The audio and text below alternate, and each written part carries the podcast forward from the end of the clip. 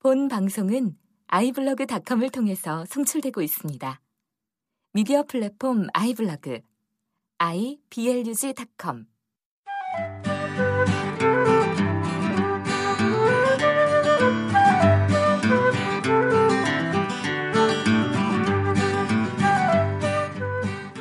라디오 반민특위덕의 주권방송 알게 됐습니다.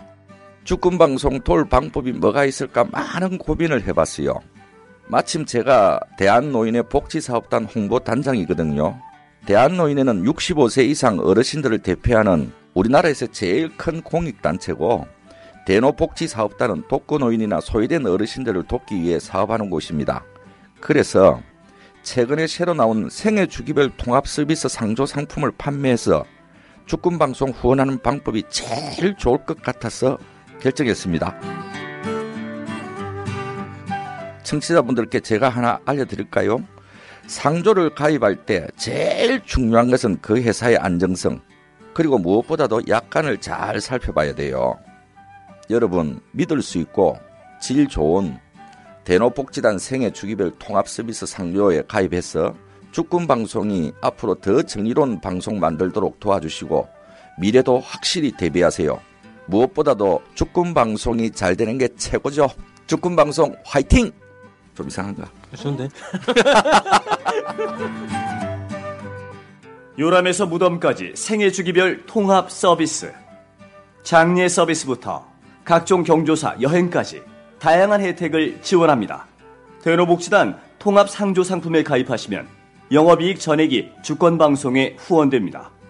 문의 전화는 1899-6330, 1899-6330. 생애 주기별 통합 서비스 상조 상품. 야, 이거 정말 좋은데. 진짜 진짜 좋은데.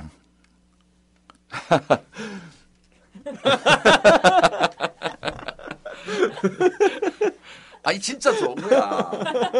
누구나 가입해야 돼. 진짜 좋은 거야. 진짜 좋은 거야 이거.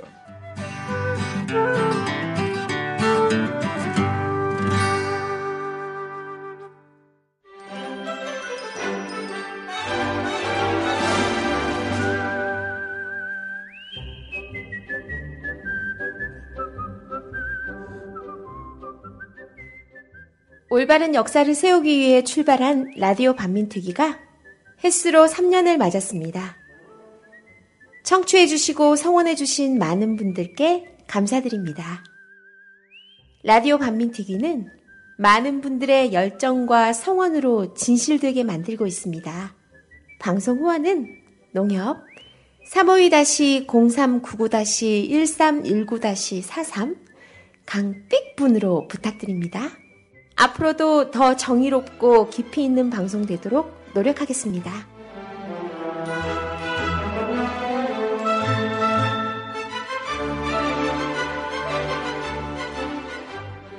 이 개념 있는 여자들의 센수다 라디오 반민특위 2014 정의중만 선입니다. 안녕하세요 진입니다. 네, 안녕하세요 민주주의자 분입니다. 네, 제가 육사 지방선거 승리로 강북구청장실에서 방송을 하고자 했으나. 어, 강북구청장 후보 중에 꼴찌를 기록하는 바람에 다시 이 허술한 주권 방송 스튜디오에서 아, 왜, 왜 꼴찌라 그래요? 네. 저는 사실 어제 밤에 네. 카 퍼레이드를 할까 준비를 하고 있었어요. 아 당선되면 남편이랑 카 퍼레이드를 해야겠다 어, 노원구에서. 온 동네 또 소문 다 네, 내셨죠? 그랬는데 일단은 문제는 저희가 이제 썬루프가 없고 제 차에 음. 경차다 보니 썬루프가 없고 그래서 아 못하겠구나. 아 어떻게 해야 되지? 그런 고민을 하고 있었죠. 예, 네, 그래가지고. 근데 또 카퍼레이드 하면 사람들이 딱히 못 알아볼 수 있어. 포스터에 나온 그 사람 그 사람 아니잖아 막 이러면서.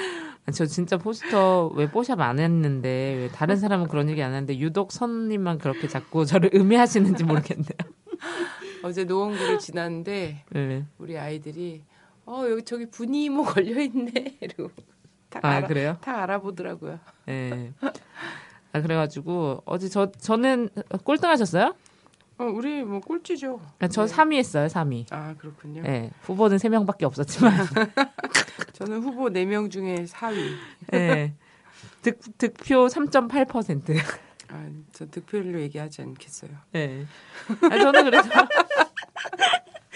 아, 저는 생각보다 많이 나왔다고 생각을 아, 하고 예, 예. 아주 뿌듯했거든요. 예, 왜냐면 어, 사실 이제 통합진보당의 지지율이 요즘 많이 떨어졌고 제가 뭐 선거운동을 막 또 열심히 하거나 많은 인력이 또 붙어서 하거나 뭐 이런 것도 아니기 때문에 한 뭐 한2% 정도 나오지 않을까 이렇게 생각했는데 아 3.8%가 나와가지고 아, 굉장히 아 이건 두 배의 성과다.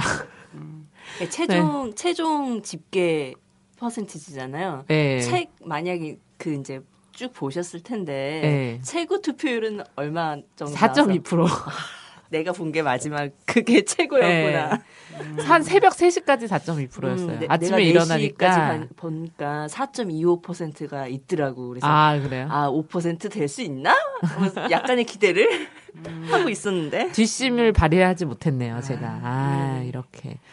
더 안타까운 것은, 아, 저는 이번 선거에 나간 게, 뭐, 물론 선거는 당선이 되면 좋지만, 우리가 이제 목표한 것이 있었잖아요. 그래서, 어, 많은 사람들이 출마를 해서 좀 더 당당하게 박근혜 정권에 대한 반대 목소리를 후보들이 합법적으로 내면서 이런 의도도 사실 크게 있었기 때문에 어쨌든 박근혜 정권에 대한 어떤 현실, 이런 거를 제 플랜카드를 통해서 합법적으로 아무도 그거를 찍거나 훼손하지 못하는 플랜카드를 오랫동안 이 노원구 곳곳에 걸었다는 것에 굉장히 만족스럽고 뿌듯했는데 어, 아침부터 저와 나- 남편에게 어, 전화가 너무 많이 와가지고 아 실망하지 말아라.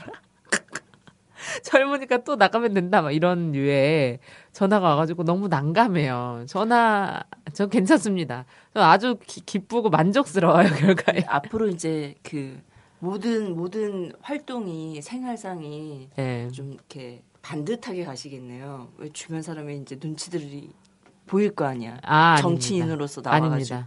아니 왜요? 주 주민들이 후보, 후보- 후보잖아. 후보일 때도 별로 그런 거 개의치 네, 않고 않아요. 것 같고요. 네. 앞으로 정치인의 삶을 안 갈 거예요? 네, 그럼요. 이, 게 끝이야? 처음이자 네. 마지막? 이게 끝이지 않을까. 저는 하여튼 뭐 후회가 없습니다. 뭐, 예. 네. 별로 아쉬운 것도 없고 후회도 없고 어, 그 많이 배우, 배우긴 배웠어요. 뭐냐면 선거 실무를 우리 이제 뭐 강북구 지역에 10명의 후보들이 나왔는데 사실 10명의 후보가 나올 수가 없- 없는 곳이었거든요. 거의 뭐 사고지나 다름이 없어서. 선거 실무들을 다 자기가 개인적으로 사무장도 하고 선본장도 하고 선거 운동원도 됐다가 뭐 운전도 자기가 하고 다니고 플란까지 다 자기가 걸고 다니고 공보물 수만. 장을 직접 밤새고 세고 막 이런 짓을 다 하느라고 사실 주민들 만날 수 있는 선거 운동원도 없었고 어, 자기가 만날 시간도 없었고 그리고 음. 또 아침에 일어나서 또 출근하고 퇴근해서 선거 운동하고 이랬거든요. 그랬기 직장인들이 때문에 많이 출마를 음, 했죠. 그, 음. 음. 근데 그래서 그럼에도 불구하고 나는 그래서 뭐야 내용 너무 충실하게 잘 담았고 어, 세월호 참사 얘기 많이 했고 그리고 부정한 정권에 대한 얘기를 많이 했고 어, 한이 없- 없다고 생각하고 다만 어, 모든 후보들이 나는 야당의 후보들이라면 그런 각오로 나왔을 거라 생각했는데 다 이상촌의 환상에 빠져 있는 것 같더라고요.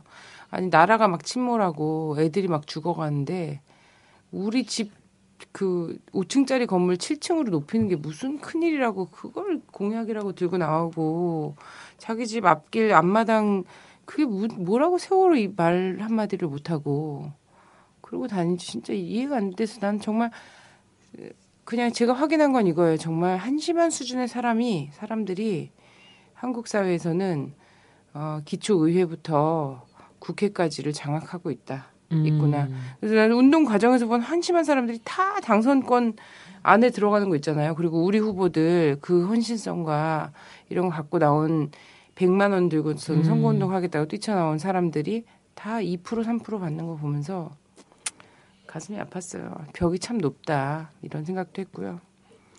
그렇지만 계속 도전하려고 아, 2% 3% 적은 게 아니에요. 아니, 준비시키고 있습니다. 네, 적은 네. 게 아니라고 생각합니다, 저는. 희망은 저를 바꿔야죠. 저에게 3.8%의 지지를 주신 노원 노원인들에게 이 자리를 빌어서 감사를 드리고 싶, 싶습니다.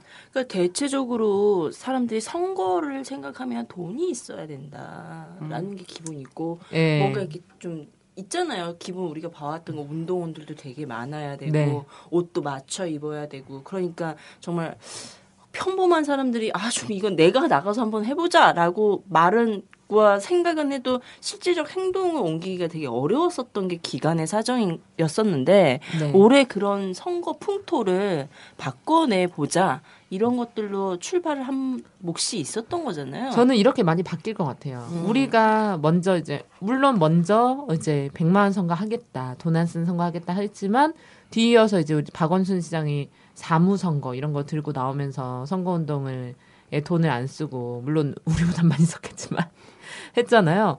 그런 게 일반화되어가는 과정을 열었지 않나 이런 생각이 들고 실제로 어, 소수 정당에서 같은 표본에서 비교해 보면 어, 3, 4천만 원, 5, 6천만 원씩 썼던 어, 이런 정당의 후보들과 지지율에서는 거의 차이가 없었고 오히려 더 많이 나온 어, 후보들도 굉장히 많이 있었고요.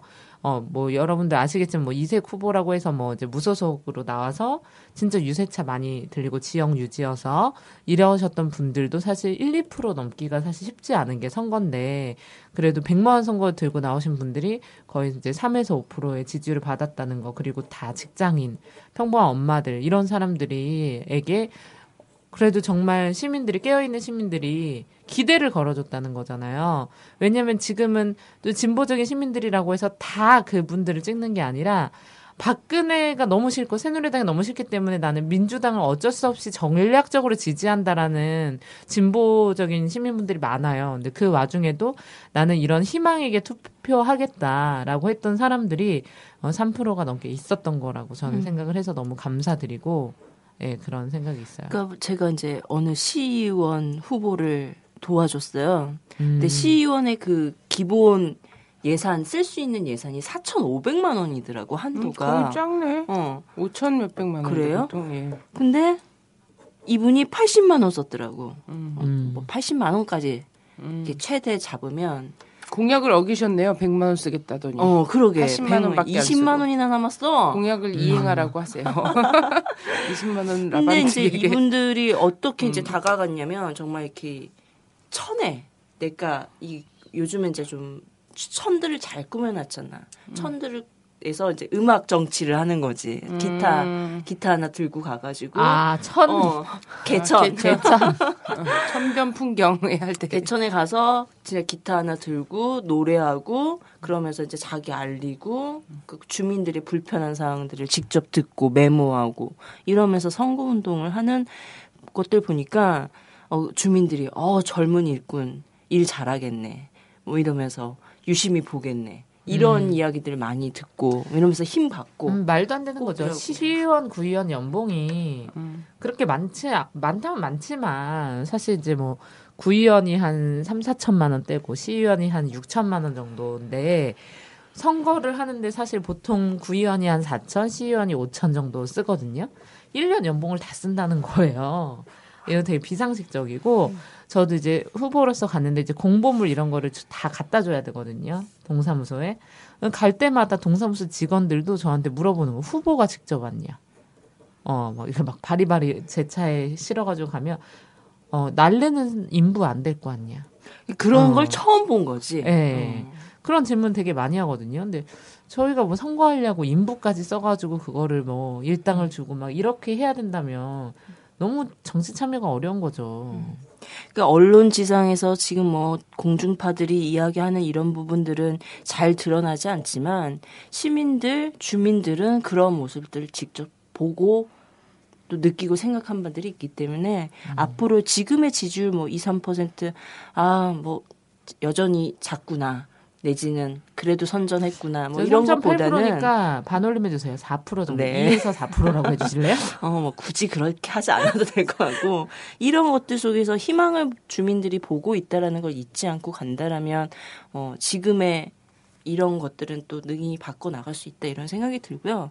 저는 이제 어찌됐든 이번 전 선거에서 가장 마음에 든 것과 가장 마음에 들지 않는 두 개가 있었어요. 음. 가장 마음에 들, 건 어찌됐든 정말 국민들 마음을 정말 대변했던 어느 누가 이걸 가감히 들을 수 있었을까 음. 대- 이런 생각이 드는데 박근혜 퇴진을 어, 구호에 들고 시의원에 나온 이분들 아주 정말 스포트라이트를 정말 많이 받더라고요. 음. 정말 그리고 리어카 운동을 한 거야. 리어카를 끌고 다니면서 청와대 앞에 가가지고 선거하고 주민들 만나고 음. 이런 것들 보면서 아 정말 이 모든 분들도 다 그런 마음들은 있었겠지만 좀 과감히 정말 자기가 정치는 그런 거잖아. 과감해야 되고 자기가 할 바가 무엇인가라는 걸 이야기하는 어, 이것이 가장 좀 눈에 띄는 선거 올해 그- 선거에서 그 부분에 대해 그 부분에서 제가 깔때기를 대지 않을 수가 없는 게 있어요. 음, 워낙에 김수근 후보는 음, 강북에서 음. 월세살이하는 그런 후보거든요. 어. 음, 그래서 강북의 구의원 후보로 음. 준비를 하고 있었어요. 근데 음. 중구로 나왔죠. 준비하고 있었는데 그 딱 등록 본선거 등록하기 딱 전날 음. 판단을 한 거예요. 이 사람이 촛불을 계속 이제 청년회 활동도 하고 해갖고 촛불을 계속 중구에서 들고 있었거든요. 청계광장에서 음. 안 그래도 그리고 어차피 강북구 후보들은 전부 그 자기 지역에서 선거를 열심히 하지 않았어요. 뭐 음. 직장인 후보들이 굉장히 많기 때문에 그래서 이, 이 사람도 직장을 이제 청년의 활동을 거의 직장 삼아서 하고 있기 때문에 그래서 결국 중구에서 왔다 갔다 할 것 같은데 그러면서 강북구의 구의원보다는 중구나 종로구의 시의원이 비어 있으면 왜냐하면 시의원은 서울시 안에만 살고 있으면 자격이 되거든요. 근데 구의원은 또 그 구에 살고 있어야 되잖아. 음. 그래서 시의원이 비어 있으면 딱 했는데 마침 중구 시의원이 하나도 없는 거야.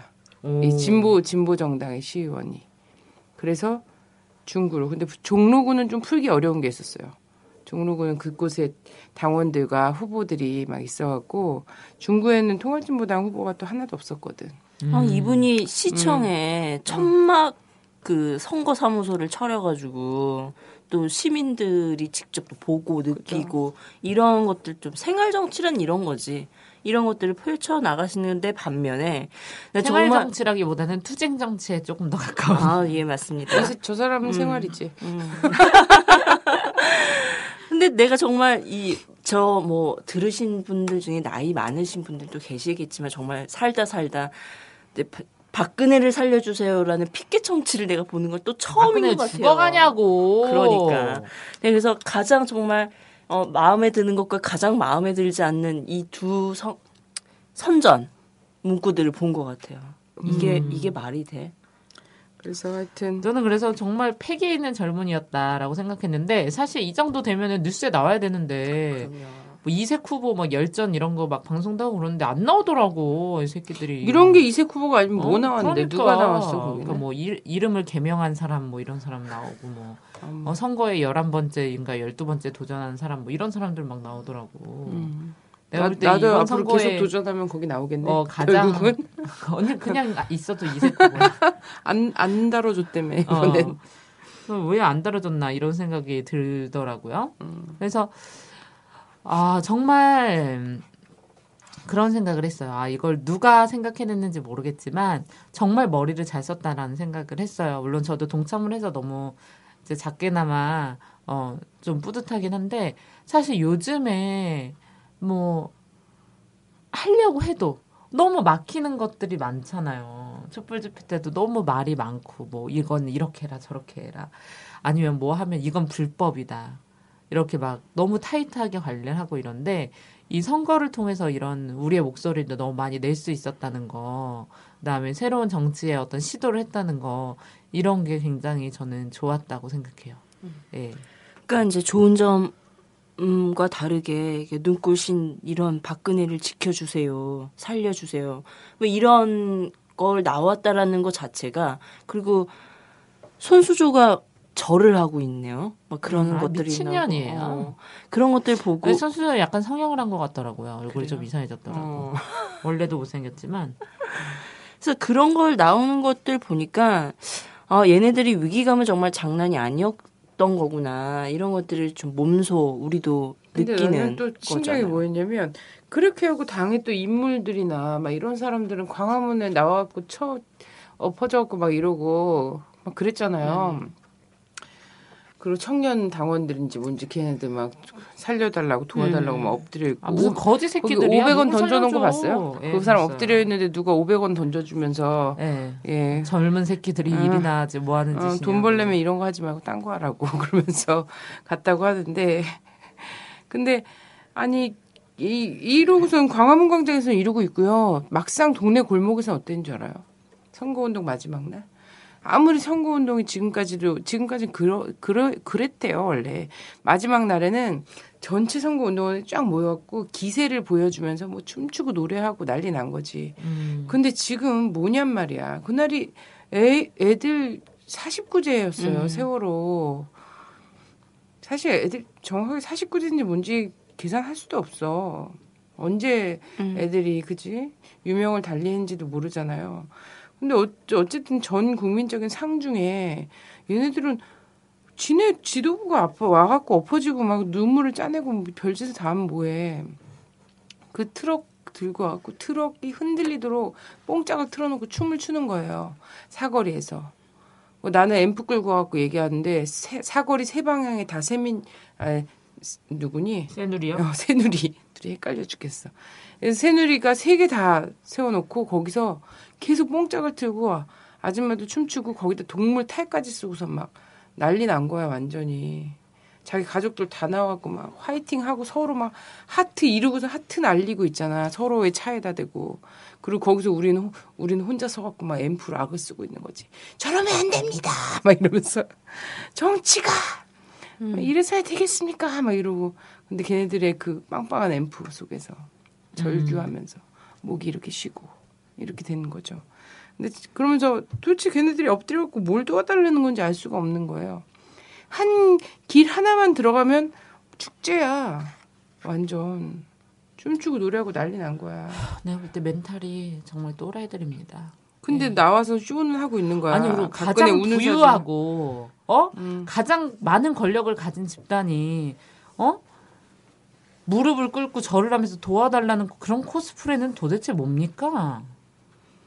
누구한테 무슨 뭐, 누굴 도와달라는 거야? 거지 똥구멍에서 콩나물을 빼먹어도 유분수가 있지. 그러니까. 난 박근혜가 부산시장 나왔는 줄 알았어. 대통령 사퇴하고. 그러니까요. 전부 박근혜 얼굴을 들고서는 그렇게 하는. 아니 이게 한국 역사상 정말 친박 연대라는 것이 그런 게 생겼다는 것도 진짜 치욕스러웠잖아요. 이게 진짜 어머 이게 정말 사실이야. 새누리당은. 지금 박근혜 한여병에 걸렸습니다. 음. 박근혜를 지켜라. 공주님을 지켜라. 무슨 다 병 걸린 사람들 같아. 무슨 박근혜를 조금이라도 훼손되면 큰일 나는 것처럼.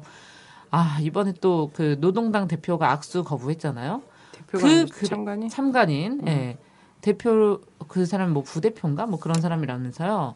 어, 거부를 했는데, 거기에 모든 댓글 자체 뭐 누가 올렸는지 모르겠는데, 부끄럽다. 어떻게 나이 든 사람에게, 어, 악수를 거부하나. 어? 우리나라 대통령에게 그렇게 악수를 거부하는 이런 모습을 보인다는 게 너무 부끄럽다. 막 이런 식으로 막 댓글을 사람들이 달고 얘기하고 막 조중동에서 까고 난리가 났어요. 진짜?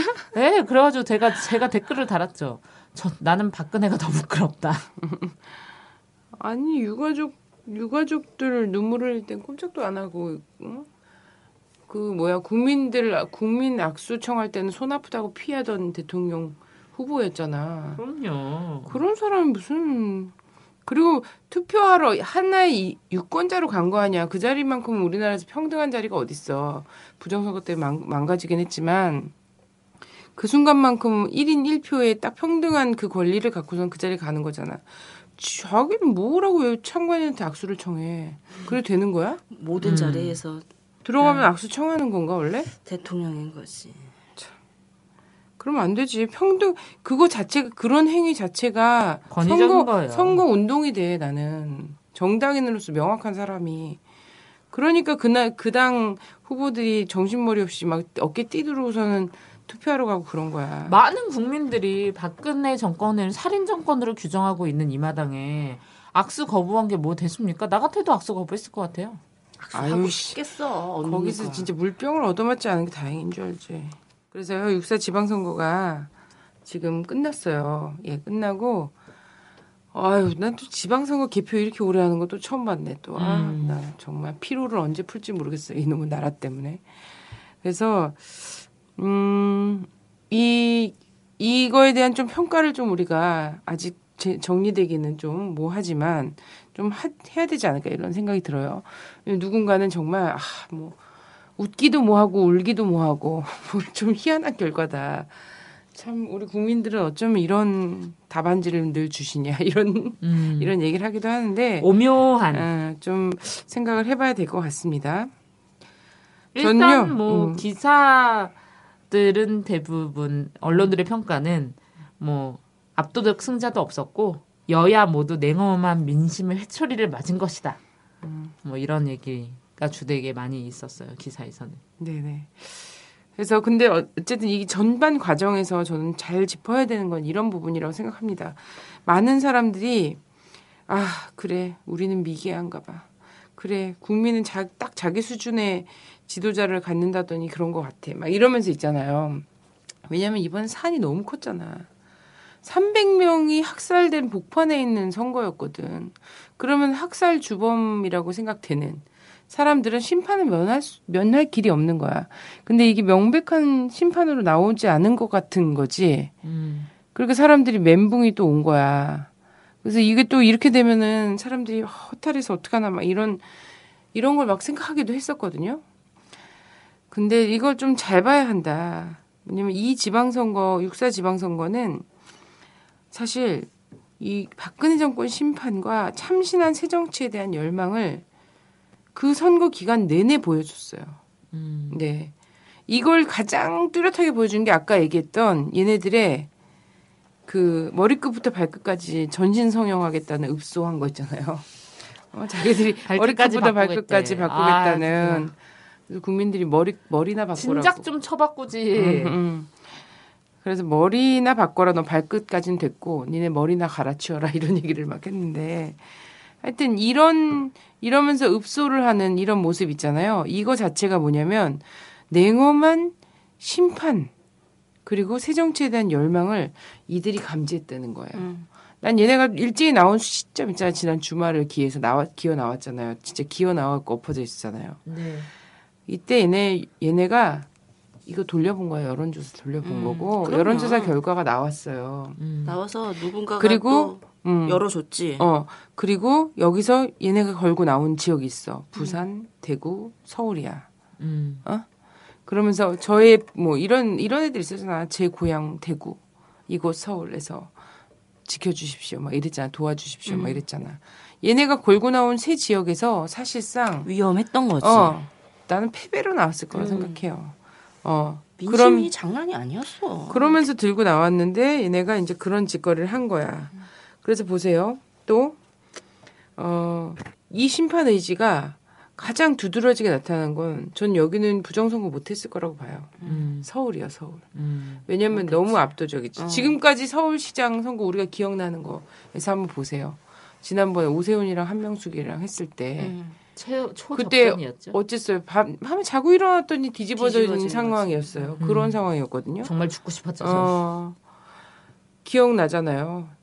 이렇게 그렇게 초박빙 상태로 왔었는데 서울이 이렇게 압도됐거든요. 음. 음. 여기서 뭐 별별 공작 다 있었잖아. 종북몰이도 있었고 음. 거기다 갑자기 무슨 급식 농약 급식을 애들이 먹었다느니 막 이러면서 정말 말도 안 되는 얘기 막 하고 이랬는데도 압도적으로 나왔어요. 음. 그리고 전통적인 여당 지지 성향이란 강남 3구에서도 선전했어요. 예, 야당이 뭐 지지율 40%에 가까운 그런 지지율을 얻었어요.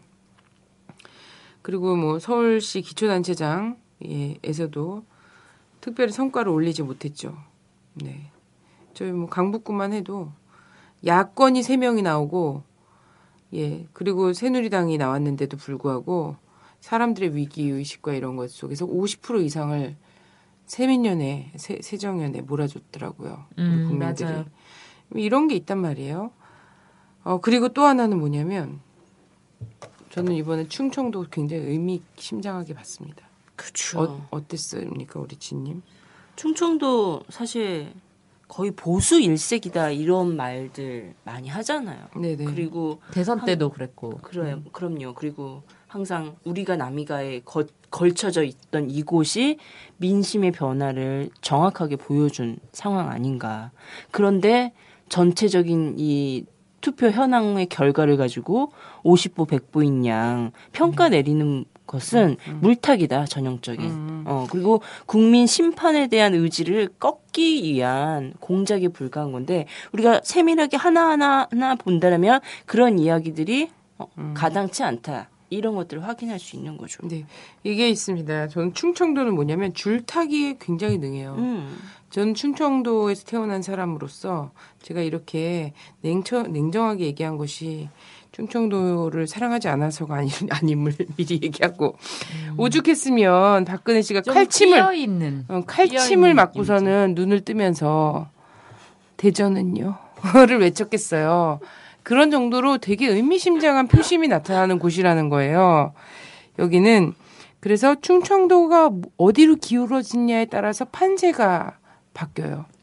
예, 줄타기의 명수거든요. 생존 본능이 있고 약간의 어 굉장히 주도 면밀 좀 아니 굉장히 느슨한 것 같지만 굉장히 주도 면밀한 그 계산이 있습니다. 충청도는.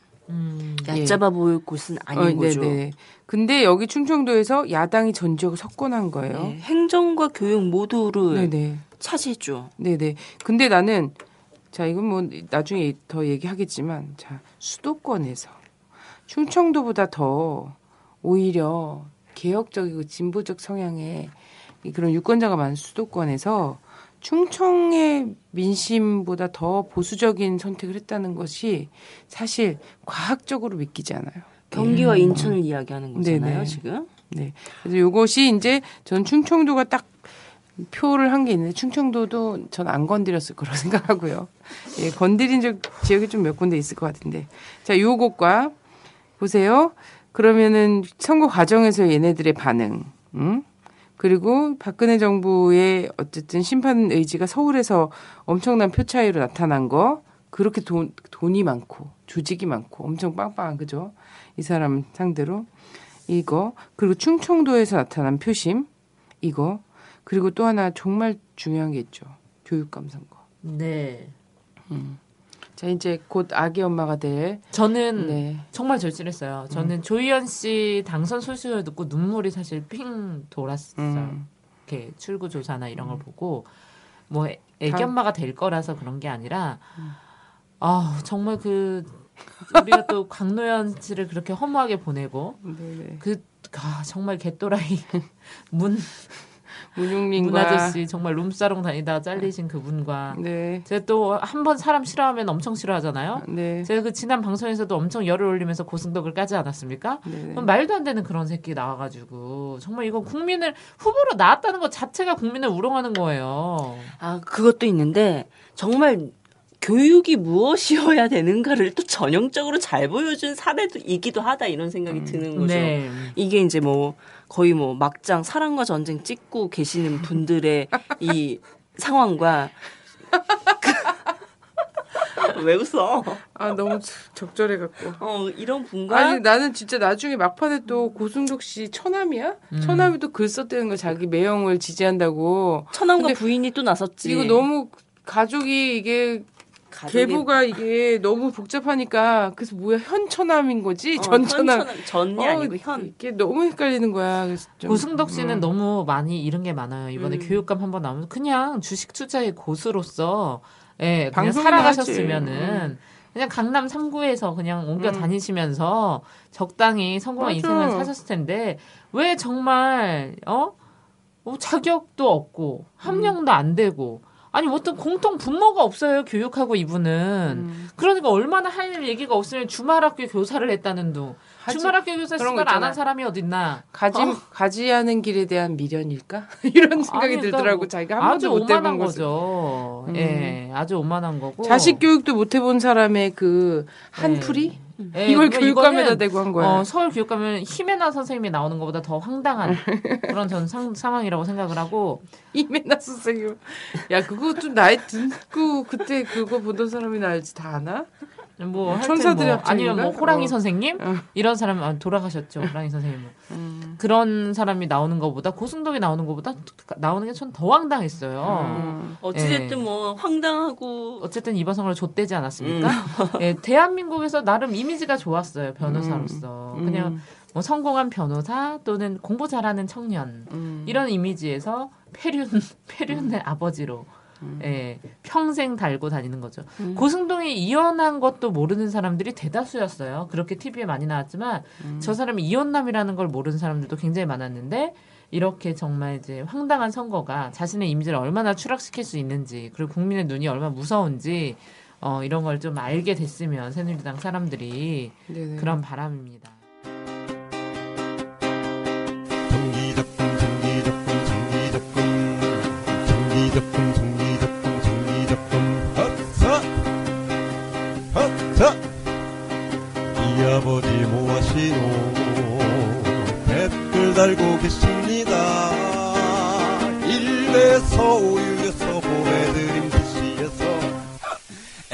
되셨구나. 나란 일 하시는구나. 이 아버지 뭐하시노. 댓글 달고 계십니다. 일베에서 우유에서 보배는 미시에서 애국자 되셨구나. 나란 일 하시는구나. 애국자 되셨구나 일 하시는구나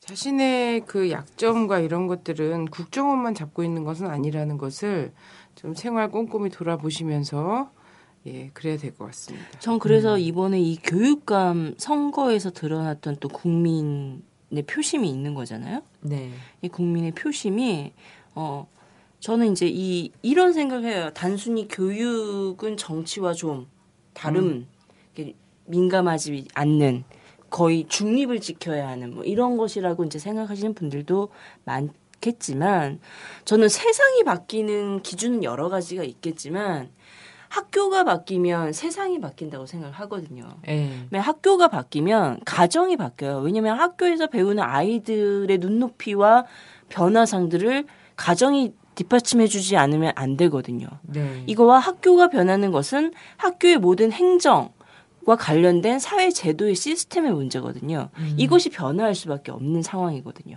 네. 그러니까 학교가 바뀌면 세상이 바뀌는 그 척도가 바로 이제 교육감의 문제라고 생각을 하거든요. 그럼요. 교육은 100년 뒤 그런 되겠니까. 예 그런 데서 정말 어떠한 교육감이어야 되는가의 상도 나는 이번에 보여줬다. 음. 어떠한 상이 교육감의 모습이어야 하는가도 국민들한테 좀 제대로 된 각인을 어, 시켜준 거 아닌가 이런 생각이 그리고 사실 들죠. 진보 교육감들 당선되신 분들 보면 인지도 면에서 높으신 분들이 사실 거의 없었어요.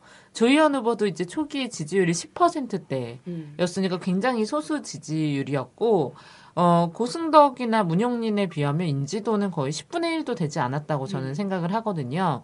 근데 뭐 누구는 어부질이다 뭐 이렇게 얘기를 하고 있는데 어부지리로 이렇게 표를 받지 않습니다. 그렇죠. 예. 어부지리로 이렇게 음. 표를 받는 후보는 없고요. 예. 사람들이 이제 좀 실체를 알아가고, 그리고 문용린 씨나 고승덕 씨는 굉장히, 어, 좀 이런 얘기하면 죄송하지만 조희연 씨에 비해서 공보물이라든가 현수막이라든가 이런 데 돈도 되게 많이 들였고, 사실 굉장히 세련된 어, 이런 플랜카드나 이런 게 굉장히 많이 등장했고, 쉽게 많이 볼 수 있었어요. 물량 그럼요. 면에서도 굉장히 압도적이었거든요. 그럼요. 그리고 현역 그 교육감으로서 얼마나 많은 그 밭을 닦아 놓으셨어요. 문용린 씨가 지난 1년 동안 2억의 돈을 먹는 데만 쓰셨대잖아요. 네, 맛집 그- 탐방하시는데 어, 예. 교육 근데 그, 그 혼자 먹었겠어요. 2억 원어치를? 그거를 다 자기 나름대로 사람 사업한다고. 탐욕스런 늙은이에요. 어? 그 나이에 교육감 그 비로 그러니까 어, 2억 원어치나 처먹고 돌아다니고 저는 매일 뭐 문영희 씨는 이제 책을 쓰시면 될 것 같아요. 네네. 서울 뭐 교육감 가본- 맛집 탐방 뭐 이런 거. 내가 네, 막 가본 내가 맛집. 가본 맛집. 뭐 음.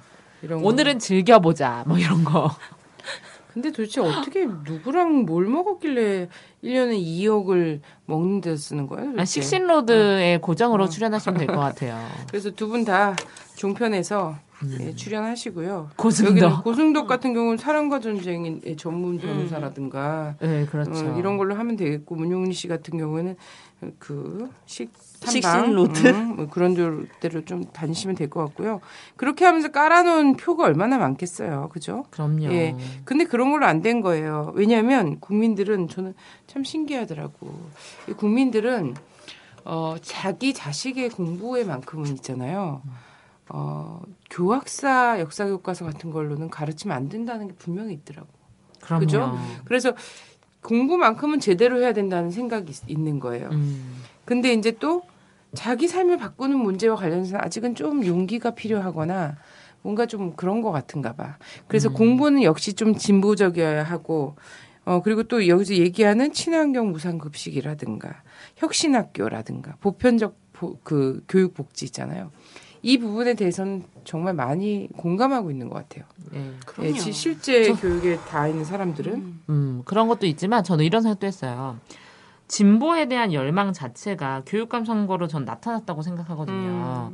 그러니까 뭐냐면 어 이건 가정이지만 저 이런 생각을 했거든요. 만약에 통합진보당이 분당하지 않았다면 음. 기간에 어 부정선거에 대한 논란이나 아니면 뭐 이석기의 내라는 뭐 사건이나 이런 사건이 없이 그냥 통합진보당으로 왔다면 이번에 얼마나 많은 진보당의 당선이 많이 됐을까 이런 생각을 했는데 저는 굉장히 어마어마하게 당선이 됐을 거라고 생각을 하거든요. 근데 이런 부분에서 굉장히 우리 좀 당했다 이런 생각이 드는 거예요. 아, 그게 딱 이거 있죠. 이 교육감 선거 같은 경우엔 서울 같은 경우에 약간 특이하게 어 이렇게 됐지만 대체로는 진용이 좀 갖춰져서 네. 그죠? 그리고 이건 무슨 당대당의 대결로 보여지지 않, 않았고 네. 또 하나 좀 단결해서 하나 한 명의 이제 이런 것들을 그 민주 개혁 진보 세력이 단일 할 수- 후보를 음, 만들어냈잖아요. 할 수 있는 과정이 있었는데 정치 같은 경우에는 사실상 이거를 책임 있게 끌고 나간 체력이 없어요. 예. 그나마 그러니까 지- 새누리당은 너무 음. 싫고 진보적인 선택하고 싶은데 사표가 될 대안이. 음, 대안이 너무 후졌어. 음. 새정치민주연합은 대안으로서 후져도 너무 후진 거야. 음. 그러니까 여기에서 많은 분들이 망설였다고 저는 생각을 하고 네. 경기도 같은 경우도 인천이야 뭐 그렇다 치더라도 경기도도 전 사실 어 저라면 그래요. 어 굳이 김진표를 내가 선택해야 되냐. 음. 예. 요런 좀 갈등이 아주 심하게 드는 후보거든요. 저 개인적으로. 저는 이번이 어느 어디에서도 다 그랬을 거라고 생각해요. 어디 맞아요. 이제 경기를 네. 특별히 이제 얘기하셨던 것도 있는데 어느 지역에도 마음에 안 드는 그놈이 그놈인 거야. 고민 많이 했다 그러더라고요. 그러니까 왜냐면 어 사실 토론회 보고 정태영 후보가 너무 토론 잘했다 이런 분들 많았는데 아 한번 찍어주고 싶은데 정몽준이 되면 절대 안 될 것 같은 거야. 음. 어 그래서 이제 박원순 씨를 찍었다는 분들도 굉장히 많고 이제 그런 부분에서 이렇게 전략적 선택을 하는 거예요. 그래요. 음. 그래서 나는 이거에 대해서 지금 뭐 세정연이 뭐 이게 무슨 회초리를 맞은 것 같지도 않고 그렇다고 뭘 한 것 같지도 않고 어쨌든 둘 다 구사일생 된것 음. 같은 이런 생각이 있을 거 아니에요. 세, 두 세 당이. 근데 정말 엄, 엄밀하게 평가해야 된다. 음. 2010년, 2012년 총선이랑 지방선거 때 그나마 야권 단일화가 돼서 본인들이 계속 정치적 어떤 권력을 쥐고 갈 수 있었던 게 있었는데 그 이후에는 이거 이걸 깼어요. 네. 음. 이번에도 제가 이제. 보니까 야권 단일화 됐으면 음. 새정치 민주연합은 야권 단일화만 됐어도 지금보다 의석을 10, 10에서 20% 넘게 얻었습니다. 근데 이제 선거에 임박해서 야권 단일화 한다고 해서 또 민심 묻- 믿어주지 않지 않는 거고 근데 이 야권 단일화를 깨기 위한 공작은 총선 직후부터 실제 2010년 2012년에 그 왜 야권 단일화 줄기차게. 줄기차게 해왔던 사람들이 누구냐고 이정희 뭐 이런 사람들이잖아 야권 단일화 하자고 해서 모양새를 만들고 막 이렇게 한 것도 그리고 통합진보당이 나름대로 진보 진영에서 한 당을 만들었는데 그걸 종북 논란, 뭐 부정선거 논란 이런 걸 깨는 동안에 그 강 건너 불구경하고 있었잖아. 그러니까 이제 와서 야권 단일하고 우리 또 우리 그 통합진보당에서 부산시장 후보나 경기도당 후보 이번에 사퇴했잖아요. 사퇴하면서 얼마나 사람들한테 욕 많이 얻어 처먹었는지 몰라요. 당원들 얼마나 열받고 왜냐면 사실 김진표 찍는 게 마음이 내켜 찍는 거 아니거든. 음. 근데 애들이 죽은 안산 지역에 있는 애들이 죽은 그 경기도에서 또 새누리 정권을 어떻게 봐? 이런 음. 생각 때문에 사람들이 그냥 이- 양보한 거잖아. 오죽하면은- 뭐 백현종 후보 이런 사람들이 사람들이 그런 얘기도 했어요. 어제 결과 보고 사실 민주당에게는 예상치 못한 그냥 얻어먹은 그런 결과라고 볼 수도 있는데 박근혜도 싫지만 어, 김한길의 그 거만한 낯짝을 보기 싫다. 내일 나올 음, 이런 얘기까지 사람들이 공공연하게 할 정도로 예. 그래요.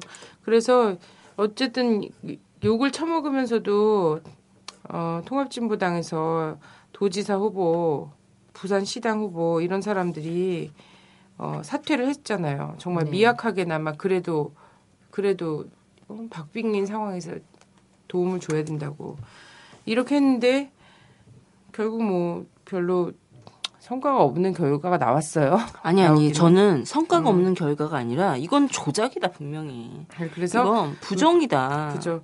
왜 그런 성과 없는 결과가 나올 수밖에 없었는지에 대한 고민을 또 많이 해봐야지 될 것 같아요. 그럼요. 근데 이, 하여튼 저는 가장 많은 우리 민심과 그리고 이후의 미래에 대한 가능성과 이런 것들이 표출된 거는 교육감 선거라고 생각하고 물론 예 그렇지만 근데 이러한 열망 있잖아요. 새누리당이 정말 불이 나게 뛰어나왔고 엎으러져 있고 저를 막 하고 막 눈물을 짜고 난리를 치고 그리고 이 교육감 선거에서 이렇게 압도적으로 진보적인 교육감들이 압도적 지지율로 당선이 되는 이런 상황에서도 정말 예민했어야 할 특정 지역에서 이 국민 열망이 반영되지 않았다라는 거예요. 전 이게 일부러 매우- 만든 것 같아요. 매우 음, 의혹이 든다 어. 이런 거죠. 저는 이 지역은 정말 재검표를 다시 해야 되는 게 필요하다. 음, 이런 생각이 들고요. 네. 일부러 이 지역이 가장 민감해야 할 이 지역의 투표 결과가 새누리당으로 나왔다는 건 이거는 있을 수 없는 거야. 상식적으로 생각할 수 없는 선인 거지. 네네. 그래서 사실상 지방선거는 그렇거든요. 박근혜보다 잘한 대통령도요. 대부분이죠. 박근혜보다 박근혜보다 잘한 대통령도 어, 지방선거에서는 정권 심판론에 을 피해갈 수가 없어요. 그것이 그래서 어, 정말 멍청한 거대 야당의 국회의원들이 막 이런 얘기 했었어요 작년에 좀만 기다려 내년에 지방선거 때 되면 판 바뀌어 이러면서 기다리고. 왜냐하면 이거는 그냥 공식이야. 정권에서 있잖아요. 한 번 지고 한 번 이기고 한 번 지고 한 번 이기고 이거. 사람들을 우리 국민들이 계속 견제를 하게 해주는 이런 게 있거든요. 근데 이렇게 못한 정권에서 거기다 사람을 이렇게 죽인 정권에서 여당 참패 징크스 있잖아요. 지방선 깼다, 뭐. 지방선거 여당 참패 징크, 징크스가 깨진 거야. 이런 걸 또 여론에서 만들고 있지. 음, 음. 그러면서 이걸로 막 지금 뭐 보수 언론들은 음. 와 지방선거 여당 참패 징크스 깨져. 딱그 이런데 서로가 견제론을 할 수 있도록 국민이 만들어줘. 뭐 이런 식으로 나오는 음. 음, 저 혁명 국민들 어. 이런데 저는 여기서 그래서 관건 부정선거 의혹을 어차피 뭐 태생부터 이거 이 의혹을 지고 가고 있잖아요. 음. 계속 갈 수밖에 없는 상황이긴 한데요. 자, 그래서 저는 부산이나 이런 데랑 또 조금 다르게요. 네. 여기 먼저 봐야 될 것 같아요. 경기도, 인천광역시. 사실은 인천 광역 인천은 진짜 될 줄 알았거든요. 음. 왜냐면 송영길 씨 어떤 네임밸류나 그러니까 민주당 새정치민주연합 의원 중에서 이렇게 어떤 지금의 음. 이미지나 인지도 면에서는 박원순 시장 거의 다음으로 좋다라고 생각을 했거든요. 저는. 네. 근데 뭐 기대보다 못했다고는 하는데요. 그래 아무리 그래도 안행부 장관 이 직전까지 안행부 장관이었잖아요. 네. 유정복 씨가. 응? 근데 근데 여기서 굳이 이 사람 이 사람이 있잖아요. 지금 세월호 참사에 직격탄을 맞아야 되는 사람이거든요. 네. 근데 이 사람이 송영길보다 계속 여론조사에서 계속 밑이었고요. 음. 근데 이겼다는 거야. 이게 좀 이상한 이런 거잖아. 일은 굉장히 말이 안 되는 거거든요. 오히려 세월호 예. 참사에 대한 책임을 져야 되는 사람이거든. 그렇지 않습니까? 그렇죠. 그리고 그리고 이 뭐야 이 인천이나 이런 데서도 또 워낙에 그 있잖아요. 청해진 해운이나 음. 어, 세모 음. 예, 워낙 일- 밀접해 있었는데 냄새가 나나. 예, 청해진이나 세모가 대대적으로 이제 정치 자금 후원을 하고 막 이랬던 게 음. 새누리당 지역 의원부터 국회의원까지로 다 나오고 있잖아요. 음. 네. 근데 또 이겼단 말이에요, 인천에서. 이게 되게 신기한 거고요. 또 경기도 역시 대도시 지역에서 김진표 후보가 다 잘 나왔거든요. 예. 예. 근데 오히려 약간 외곽 지역 있잖아요. 음. 외곽 지역에서 뒤집는 표- 음. 표수가 나왔어. 이상하잖아요. 음. 어. 대도시에서 압도했는데. 썩은 냄새가 어. 너무 나. 그리고 경기 보세요. 4만 몇천 표 차이로 어, 표 차이가 갈렸는데 그것도 중, 소도시 중심으로. 네. 근데 무효표가 15만 표에 달해요. 14만 9,653표. 네, 맞아요. 어, 15만 표에 달해. 그러면 이거 무효표 무효표를 많이 만든 거야. 어, 까지 다 음. 봐야 되는 상황이라는 거예요. 그리고 경기도가 아무리 그래도 안산에서 아이들이 몇백 명이 죽었는데 안산에 경기도 경기도의 아이들이 죽었는데 경기도민들이 그렇게 민감하지 않다고 얘기할 수 없지. 음, 민감할 아니, 수밖에 없는 음. 지역이야. 그래, 그런데 이런 결과가 나오는 냉- 건 냉혈하냐? 어, 말이 안 되는 거지. 음. 상식이 안 통하는 뭔가가 있다라는 거지. 여기에는. 네네. 그리고 부산에서도 이제 부산 같은 경우도 계속 박빙이었잖아요. 음. 박빙이고 이제 진보당 후보가 또 여기서 전격적 사퇴를 했단 말이야. 왜냐면 부산에서 정권 교체가 좀 중요하니까 그 사람이 너무 좋아서가 아니라. 그럼요. 근데 그리고 반대로 뒤집어 보면 부산이랑 경기에서 당선됐으면 새누리는 너무 잃을 게 많아요. 어, 그럼요. 예. 지금 요 딱 세 지역이 사실 굉장히 나는 음. 궁금한데 요 세 지역에 는 집중돼 있을 거라고 생각해요. 음. 표 차이가 너무 많이 나거나 아니면 이래도 그만 저래도 그만인 그런 데는 음. 아, 손을 안 썼을 수 있고요. 근데 부산 같은 경우에는 보면 부산에서도 특별히 사하구 같은 경우 있잖아요. 네. 사하구 같은 경우에는 사실 야당 표가 많이 나오는 곳이에요. 네. 그리고 진보당도 그렇지만 그 세정연 세정연 쪽도 사하구 쪽은 굉장히 해봄직한 늘 그런 곳이지 않습니까? 근데 사하구만 집계 상황이 가장 늦게 나온 거예요. 다섯 시간이 지연이 됐어. 음. 음. 그리고 굉장히 많은 이제 기초단체장, 광역 기초의원 개표 상황이 자정 넘게 등록이 되지 않는 이런 상황 있잖아요. 아니 지방선거가 뭐 뭐라고 대선이 얼마나 일찍 결판난 줄 알죠? 네. 대선 얼마나 초반에 뭐 밤 9시도 되기 전에 확정. 어, 확정 이렇게 나왔어요. 근데 지방선거 겨우 몇만 표 갖고선 지금 어, 몇천 표 이렇게 갖고서는 어, 구의원 되고 막 이런 게 밤 12시 넘어서까지 기다렸다니까 계속 000 0표야. 개표가 계속 지연되고 있는 거지. 굉장히 신기해요.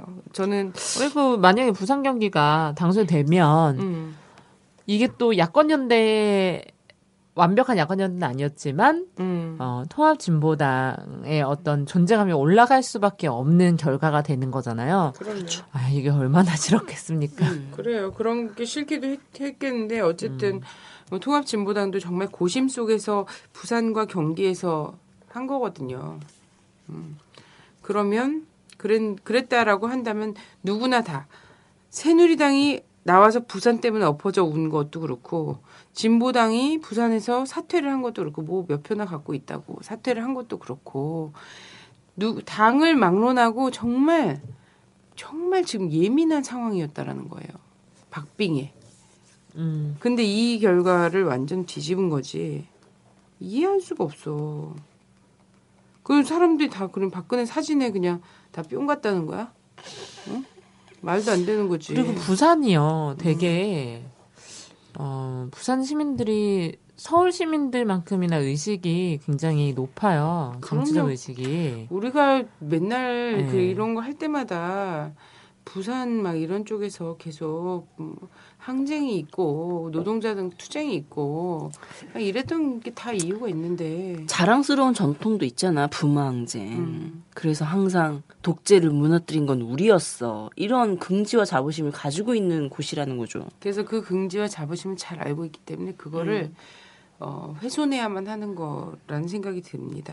음. 근데 또몇 가지 이제 굉장히 웃기는 골 때리는 거 있었잖아요. 나는 왜 대선 투표용지는 왜 나온 거야? 투표하면서 이해가 더- 돼? 아니 그것도 이해가 안 되지만 제주에서 달서구 달서구청장 투표용지가 나온 것도 이상한 어, 거지. 너무 그거는 난 그게 더 이상하더라. 어. 제주는 완전 자주 제주는 자체 제작하지 않았을까요?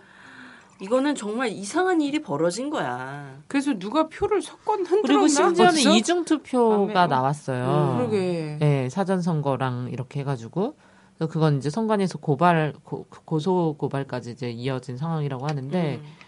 이거는 좀 논란이 있다. 그리고 전 사전 투표를 했다는 것도 그때도 이상했지만 지금도 이상하다고 생각을 하는 게 뭐냐면 아니 왜 사전 투표를 했지 걔네가? 아니 그러니까 어? 사전 투표를 그렇게 그렇게까지 시간 선거율을 안 해주는 음, 새끼들이? 선거율을 높여야 된다고 해서 사람들이 뭐라 그랬어? 만 18세부터 투표하게 하자. 어? 선거 시간 8시까지로 하자. 그리고 법정으로 꼭 쉬게 하자. 이런 걸 그렇게 얘기를 했는데도 그거를 그렇게 안 들어먹더니 갑자기 사전 투표제를 전면적으로 한 것도 정말 웃기는 거야. 그리고 그거 제일 먼저 광고한 게 새누리당 사람들이었죠. 응. 나오자마자. 어, 그리고 막 전부 이름 알리겠다고 정말 개나 소나 생각 없이 그거 다 내걸 때 진짜 너무 애가 타더라. 그렇게 말려대도 어쨌든 진짜 어, 안 들어. 6월 4일 선거에 대해서 음. 이 부정 의혹 음. 이 쉽게 가라앉지 않을 것 같아요. 여러 가지. 면에서. 어쨌든 아니 우리가 투표를 할 때 있잖아요. 투표함을 맨 처음에 할 때 투표함이 빈 걸 서로 확인하고 하거든요. 어, 거기 참관인이 하, 확인을 하고 봉인을 한 다음에 그 다음에 투표를 하기 시작해요. 근데 지금 어이없게 대선 박근혜한테 찍은 대선표가 나왔다는 거잖아. 그리고 음. 뭐 투개표 지금 음. 개표 상황에 있어서도 지금 싸움이 일어나고 장난 아니었었잖아요. 그럼요. 그리고 어, 그, 그 분류기 있잖아요. 어. 분류기가 멈춰갖고 저희 강북구, 음. 저희 덕성여대에서 그 개표했거든요. 강북구도 아예 기계 하나를 또 바꿨어요. 음. 중간에 다 멈춰지고. 왜냐면 기계가 계속 튀어갖고 이거를 어. 잘 분류를 못 하는 거야. 이게 확인되지 않은 것들이 너무 많, 많은 거고. 지금 봉인이 풀린 투표함도 발견이 된게 그럼요. 있잖아. 어, 서울대에서. 어. 자, 이런 것들도 있어요. 그래서 전반적으로 그런데 난 거기서 가장 큰 관건 부정선거는요. 예전처럼 투표함 바꿔치기 하고 표 몇 개 끼워놓고 물론 이런 것도 있지. 그래서 그런 것도 있잖아. 누가 어, 네 장을 뜯어줘야 되는데 세 장만 주고 할머니들은 세 장만 갖고서는 그냥 그 준 대로만 한 거 있잖아. 그래서 어디야 김해죠 김해 김해에서 어, 김해 시장 이 투표용지인가 음, 이게 투표용지 배포가 안- 음, 미배부. 어, 미배부가 있었어요. 어, 미, 미배부가 있고 이런 건 또 실수로 볼 수도 있는 거긴 한데 실수는 절대 있어서 안 되는 거죠 원래는 음. 한 장을 더 준 거야. 그러면 이제 이런 경우에 서울시장 투표용지를 한 장을 더 줘. 음. 그러면은 두 번 찍는 거잖아 자기는 두번 찍을 수 있는 거잖아. 너무 어이없는 거죠. 근데 그러면 그 다음부터 번호가 다 밀려. 그러면 이 표들을 다 어떻게 할 거야? 번호가 결국은 나중에 안 맞게 되는 거예요. 음. 하나씩 딱딱 맞아야 되는 건데 이런 것 이런 경우까지도 있었고요. 근데 이런 거는 뭐뭐 그렇다고 칩시다. 그 예전처럼 부정선거 자체를 표를 그냥 막 대거 바꿔치기 한다거나 이런 거보다 왜 국정원이 발동해서 댓글 쓰고 막 이런 걸로 했었잖아요. 여론 조작으로. 저는 이번에 되게 심각한 여론 조작으로 의심되는 것은 KBS예요. 음. KBS에서 그 분명히 여론 이거 뭐야 음, 뭡니까 이거 출구 조사 결과 발표하지 못하게 돼 있는데 공영방송 이 출구 조사 사전 유출이 됐지 않습니까? 그래서 쇼를 벌이고 있지. 어 그럼 지금 뭐 고소 고 뭐 조사를 해달라고 KBS가 앞장서서 무슨 음. 일이 일어났는지 하는데 내가 보기에는 사전 선거 운동 한 거야. 어 이거는 출구 조사 사전에 유출해서 보수 지지표 이 결집효과 있잖아요. 저는 신관권 부정선거는 이런 방식이라고 생각해요. 여론을 조작하는 거예요. 어, 본인들이 할 수 있는 모든 모든 권력과 기관을 동원해서 여기서 KBS에서 출구조사 사전 유출이 됐는데 이게 무려 1시간 반 동안이나 오픈돼 있었다면서요. 그럼 그럼 그걸 보고서 그게 떠돌아 다니고 일종의 이거 아니래도요 관에서 다 알아서 카톡으로 돌리잖아요. 그럼요. 그러니까 위기라고 엎어져서 음. 눈물 짜고 콧물 짜고 한 거잖아. 이런 거예요. 아, 자 그렇습니다. 그래서 이런 것들에 대한 전반적인 지금 부정선거 관련한 조사가 전 돼야 된다고 생각하고요. 특히나 이 지역 얘기했습니다. 경기, 인천, 인천, 부산. 부산. 이 세 곳은 반드시 재검표 해야 예, 됩니다. 재검표가 있어야 합니다. 무효표까지 포함해서. 최소한의 어 최소한의 이것을 다시 하는 것이 사실 내가 제 그 조직적으로 기술적으로 어 부정선거를 상정한 이상은 부정선거 막을 길이 없어요. 네, 이거는 선거를 어떻게 뒤집을 수가 없습니다. 어 그- 그나마 지금 확인할 수 있는 것은 무효표까지 포함한 재검표 이거밖에 없는 것 같고요. 어 근데 전반 그래서 요 세 지역을 논외로 치고 국민은 육사 지방선거에서 박근혜 정부를 명확하게 심판했어요. 예, 충청도 민심 또 심판했습니다. 자랑스럽습니다. 하여튼 근데 이 이것이 기성 정치권이 구태 그리고 부정선거 있을 수, 충분히 있을 수 있는 있었다고 예측되는 이런 부정선거 있잖아요. 관건 부정선거 이런 걸로 온전히 다 표출되는데 한계가 있었다. 음. 예, 이렇게 좀 정리를 할 수 있을 것 같고요. 근데 여기서 박근혜 정부가 사인을 잘 좀 봐야 된다. 우리 국민이 뭐 어떤 사인을 보내고 있는가. 이거를 승리라고 착각해서 계속 그 지금까지 해왔던 뻔뻔한 독재의 길 있잖아요. 이런 것들을 계속하고 세월호를 이쯤에서 묻으려고 하고 아 선거로 세월호에서 자기가 구원당했다. 구원됐다. 이렇게 생각하고 또 이제 월드컵도 있겠다 막 이러면서 이거를 유야무야 하고선 가려고 할 때는 이승만 짝이 드디어 나는 겁니다. 어, 저는 근데 이미 그런 태도는 보여주고 있다. 국민의 어, 심판을 겸허히 받아들이고 국가 개혁에 앞장서겠다. 음. 국가 대개조에 힘쓰겠다. 이렇게 공언했어요. 음. 어, 길은 보였네요. 갈 길이 그들의 갈 길도 보였고 그러면 우리가 갈 길도 보이는 거죠. 저는요 이런 생각을 했어요. 아 박근혜를 우리가 아 박근혜 지금 우리 사회를 선거로만 변화시키는 게 한계가 있는 건 아닐까. 한계가 네, 있으니까. 저 생각만 저 되게 평화주의자고 민주주의자인데 이 민주주의라는 것 자체가에 대한 좀 저는 요즘에 심각한 갈등을 겪고 있어요. 예, 최대 다수의 최대 행복 이런 거에 대한 근본적인 회의가 많이 들고 예, 그래서 어, 어, 이번 선거를 통해서 많은 분들 고생하셨지만 정말 이 세월호 전국에서 매일매일 실천하시면서 하셨던 분들의 어떤 그런 게 저는 정말 너무 울컥할 정도로 너무 고생하셨다는 이야기 많이 드리고 싶고 더 다른 방법을 찾아야 되지 않, 않, 않나 뭐 이런 혁명을 해야 되는 거 아닌가 이거 그렇게 생각하시는 분들 되게 많던데. 그래요? 어, 저만 이런 거 생각이 아니군요. 아, 아니더라고요. 다행이네요. 어. 저 되게 급진적인 되게 줄 알고 지금 광범위한 그 아로가 이 사회에 지금 네, 아나키스트 되는 거 아니야 나 이러다 저 어제 어제 투표 끝나고도 예 미아 사거리 역에서 촛불 그 세월호에 서명을 했는데 삽시간에 200명 넘는 분들이 달려와서 서명을 막 해주셨어요 선거와 음. 상관없이 저는 이런 거라고 생각합니다 지금 세월호 유족들의 눈물을 어, 잊지 말고 그그 사건의 진상 조사에 모든 국민들이 다 나서야 된다. 이제 여기에 이제 또 이제 육사 지방선거 부정 부정 혐의도까지 얹혀지죠. 그래서 이런 것들의 진상 규명 이거를 꼭 해야 된다. 그래서 우리 이제 세월호 유가족들이 가족 대책위가 국회로 들어가서 어 3일 밤낮을 농성을 하고 하면서 국정조사를 끌어냈지 않습니까? 네 예, 국정조사를 뭐 갑자기 새누리당 새, 새정연 이 사람들이 바보 도트듯이 뭔가 양심이 막 어?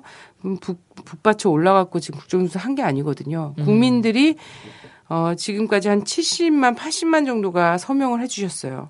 서명을 한 그 힘을, 힘을 받아서 우리 가족대책위가 국회까지 가서 3박, 3박 4일을 농성을 해서 국정조사를 합의했지만 그것도 국정조사 제대로 안 했잖아요. 첫날, 첫날 세민, 세, 아, 새, 새누리 안 나왔잖아.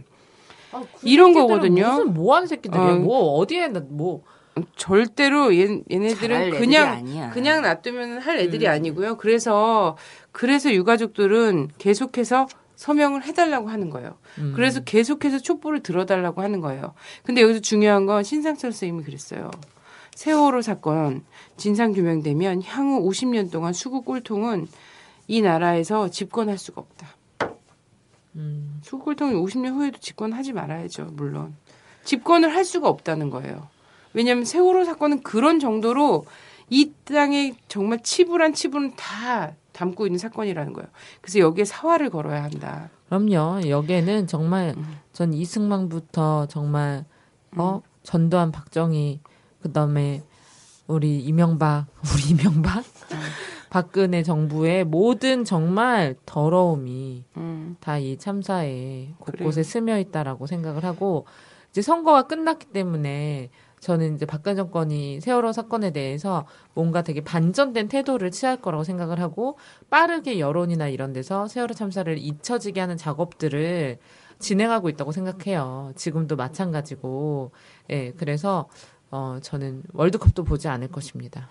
그래서 이 세월호 참사 어, 진상 규명과 관련해서 본인들이 할 수 있는 최소한의 일 이라도 생각을 해서 꼭 실천을 했으면 좋겠어요. 그게 그게 정말 종이 한 장 들고 나가서 집 앞에서 하는 1인 시위든 뭐든지 간에 꼭 해야 한다. 그리고 매주 있는 촛불을 잊지 말고 꼭 나와달라. 그리고 이것이 맞물리는 과정에서 부정선거도 심판되고 저는 결국은 투표로라는 제도로 특히나 한국 사회처럼 양당의 이 벽이 너무 높잖아요. 소수정당으로서 혹은 무소속으로서 뚫을 수가 없어요.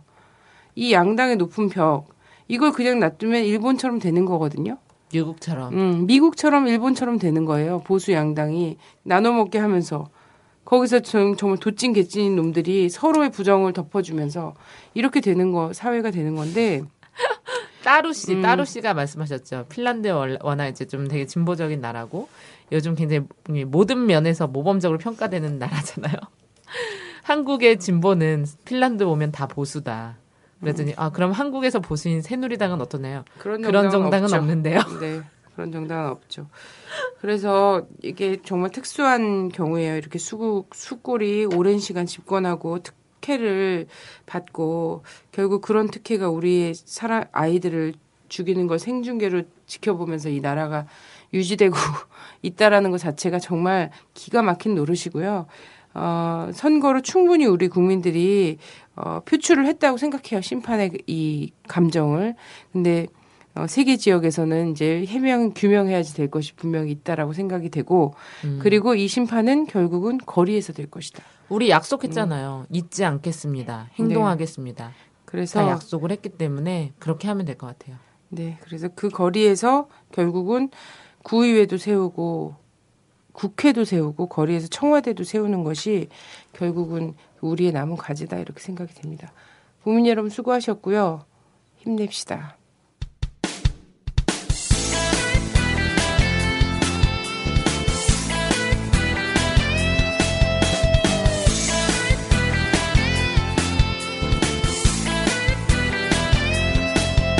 조선일보 서정주 박정희까지 일본 놈의 충성스런 앞잡이일 때 동상 걸린 손가락을 잘라내가며 해방을 위해 싸웠던 건 백성들이다